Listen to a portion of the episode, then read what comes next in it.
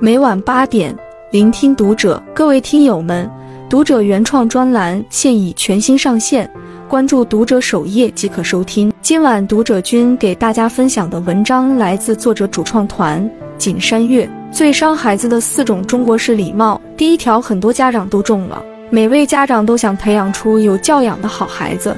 生怕别人说自己的孩子没家教，不少爸妈逢人就逼孩子打招呼、秀才艺、礼让他人。等到大家点赞夸奖，却立马又说没什么，在表扬孩子又要骄傲了。这不仅是亲友聚会的闭眼曲目，也是很多人并不愉快的童年经历。中国是礼仪之邦，中国人格外重视教养培育，但需警惕这四种中国式礼貌，或许正在慢慢毁掉你的孩子。一、过度谦让。你是姐姐，要让着弟弟妹妹。前几天看《少年说》，十三岁的女生崔晶的故事，让人心里堵得慌。崔晶有个妹妹，特别霸道，总是欺负她。但每次闹矛盾，爸爸只会训斥崔晶：“你是姐姐，怎么能和妹妹计较？”妹妹撒谎，爸爸无条件相信；妹妹打人，爸爸装作看不见。久而久之，崔晶内心压抑委屈，想通过节目组进行调解，不成想。当崔晶诉说委屈时，爸爸却严肃地质问：“你上学时也学过孔融让梨的故事？古人都知道以大让小，你又比他大，这个道理还用爸爸说吗？”话音刚落，崔晶再也忍不住，哇的一声哭起来，喊道：“受委屈的是我，背黑锅的是我，被轻视的还是我，凭什么呢？就因为我大。”直到节目播完。这位爸爸都没有意识到自己的问题，又是一个被逼让梨的故事。殊不知，家长一味护短，受伤的可不止家里的老大，那些被偏袒惯了的弟弟妹妹也会深受其害。微博话题：井号大的就该让小的嘛？井号有个网友分享了自己的经历，他是家里的老小，不管做什么。爸妈都让哥哥姐姐让着自己。起初他很得意，觉得有爸妈宠着自己就是全世界最牛的人。他越来越自以为是，结果哥哥姐姐有意躲着自己，周围的同龄人也不愿和自己交朋友。等长大后步入职场，更是栽了不少跟头，吃了不少亏。他终于意识到，除了爸妈，没人愿意无条件庇护自己。谦让是好品质，只是没有原则的过度谦让，会给孩子极大的误导。奇葩说主力辩手陈明的一段话说得好：“孔融让梨的前提是梨先递到孔融的手里。如果一开始这个梨都没有递到孔融手里，直接说你的梨大，直接给到别人，那孔融也不一定开心。换言之，让与不让，应是孩子心甘情愿做出的选择，而非大人们道德绑架下的逼迫。古训里的兄友弟恭、尊老爱幼，目的是让人们在家庭中。”建立良性互动，可一旦父母横加干预，这种互动就可能变为伤害。二，替孩子谦虚，没有没有，他平常可调皮了。暑假回老家，去表姐那吃了个饭，席间，表姐拿出儿子小帅的一幅油画让大家赏鉴，我不由得感慨，没想到小帅刚读初中就能画得这么好。小帅听到有人表扬，立马来了兴致，正打算和我聊聊这幅画。没想到表姐立马打断，说：“别夸他，我这儿子一听好话就骄傲。”听妈妈这么说，小帅像泄了气的皮球，垂头丧气地回屋了。我心里暗暗感伤。逢年过节总有这种对话杀风景，谦虚的确是美德，可忽视孩子自尊心与实际情况的礼节性谦虚，却是浇在孩子头上的一盆冷水。能瞬间击碎孩子脆弱的自信心。孩子不像大人这般复杂，他们的世界黑白分明，好就是好，不好就是不好。当孩子听到父母替自己谦虚，不会觉得这是教养的表现，只会认定自己就是不值得夸赞。心理学家威廉·杰姆士曾说，人性最深层的需要就是渴望得到别人的欣赏与赞美，尤其是孩子在尚未形成独立的自我评价时。外界的反馈，就是他们认识自己的唯一途径。作家三毛在《送你一匹马》中讲过自己的故事：从小到大，无论他发表多优秀的作品，父亲都不认可，甚至在外人面前也总是说写的不好，还需要再努力。一九八三年，三毛在《联合报》发了篇《朝阳为谁升起》，好评如潮。没想到这次父亲竟一反常态。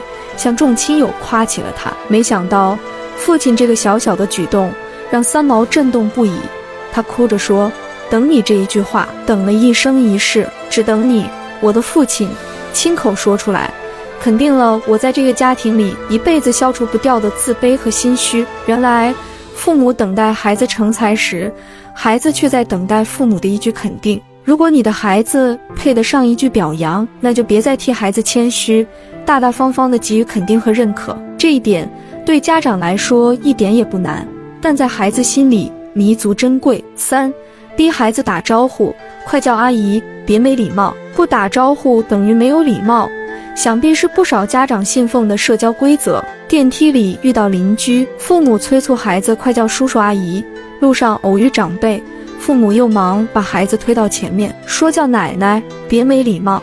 这时，腼腆的小孩子会往父母身后躲，而年龄稍大的小伙子则尴尬地嘀咕一声。见孩子扭扭捏捏，家长忍不住嗔怒道：“叫人都不敢。”将来怎么在社会上混？是啊，父母之爱子，则为之计深远。我们总想提前让孩子掌握成年人的社交方式，可是这个世界上本就有人自来熟，有人很内向。知乎上网友爱内向的骑士曾说，他性格内向，小时候总因为不叫人被父母批评，可在父母一次次的逼迫下，他终究没成为一个外向的人。成年后，他发现内向的人也有自己的活法。非但没有像父母说的那样被孤立，反而有了不少性情相投的朋友。工作上也因为踏实、靠谱，备受领导青睐。每个孩子性格不同，你不能让一个活泼多动的孩子时刻保持安静，同样不能逼一个内向腼腆的人成为人来疯。畅销书《内向性格的竞争力》中有项调查指出，不论性别，全球有三分之一乃至一半的人都是偏内向的。作者苏珊·凯恩进一步解释说。生活中，外向者往往被人们看作学习的榜样，可内向者也可以很棒。我并不是说内向的孩子就该见人不打招呼，我只想表达，在叫不叫人这件事情上，应在考虑孩子性格的基础上，采用恰当的方法来引导。比如，当你的孩子太害羞，你可以带着孩子一起问好：“孩子，这是隔壁家的奶奶，奶奶早上好。”儿子，这是妈妈最好的朋友。我们一起打个招呼吧。也许一开始孩子仍会有点笨拙，有点露怯，但父母不要着急，对自己说，让他慢慢来吧，相信他搞得定。毕竟那些不善于叫人的孩子，总能找到他们与世界交流的方式。四，强装大度，快说没关系。平常跟身边的老母亲们聊天，经常会听到一些育儿方面的困惑，他们经常听孩子说。我跟某某某今天干了一架，因为他把我的电话手表弄坏了。我们班同学说我坏话，气得我把作业扔到了他脸上。妈妈，我不想去幼儿园，其他小朋友总喜欢抢我的玩具。原来，孩子们的世界也不太平，充满了纷争与矛盾。每当这时，你会怎么做？估计不少家长选择息事宁人，有的宽慰孩子说都是小事，没必要计较；有的叮嘱孩子说。记得说没关系，别搞僵了，和同学们不好相处。我们生怕孩子不合群，被孤立，总试图单方面的劝孩子大度、隐忍、退让。可是，我们眼中的小事，在孩子那里或许就是过不去的大事。你现在教孩子放弃对自身的维护，那他步入社会后，难道对属于自己的利益也要让给别人？对自己遭受的伤害也说没关系吗？说到这里。有些家长不免疑惑：难道要鼓励孩子去打去抢？万一激化矛盾怎么办？其实，我们只要引导孩子处理好两个关系：与自己的关系，与他人的关系，很多问题就能迎刃而解。一、与自己的关系，教会孩子温和且坚定地表达自我，鼓励他们敢于拒绝，并告诉孩子，拒绝是很正常的一件事。孩子在成长的过程中，时常迷茫、困惑。所以要让孩子正视自己的内心，什么是想要的，什么难以接受。只要孩子看清自己，就能分辨出该接纳什么，拒绝什么。二、与他人的关系，学会向外界求助，比如老师、同学。当孩子自己解决不了问题时，就要建议他借助外力，帮自己争取。孩子总有走出家门的那一天。很多时候，孩子遇到的困惑，父母是无法干涉的。这就需要引导孩子向外求助。最后，还要明确的告诉孩子，受欢迎很好，但不要为了取悦所有人而委屈了自己。心理学中有个重要他人的概念，对孩子而言，父母就是人生中第一个重要他人。换句话说，父母在孩子的成长过程中扮演着重要角色，父母的引导足以决定孩子的未来。我们希望把孩子培养得足够有教养，但凡事有度，太有教养，往往受伤的是自己。不少八零后、九零后父母在中国式教养中长大。没有人比我们更懂那种道德绑架的压抑，那就别再给我们的下一代强行扣上教养的紧箍咒。好的父母不会放纵孩子不管，也不会用过度的礼貌与谦让限制孩子。愿我们教导孩子的同时，也能为孩子撑腰，让孩子成为有教养又不好惹的人。关注读者，感恩遇见。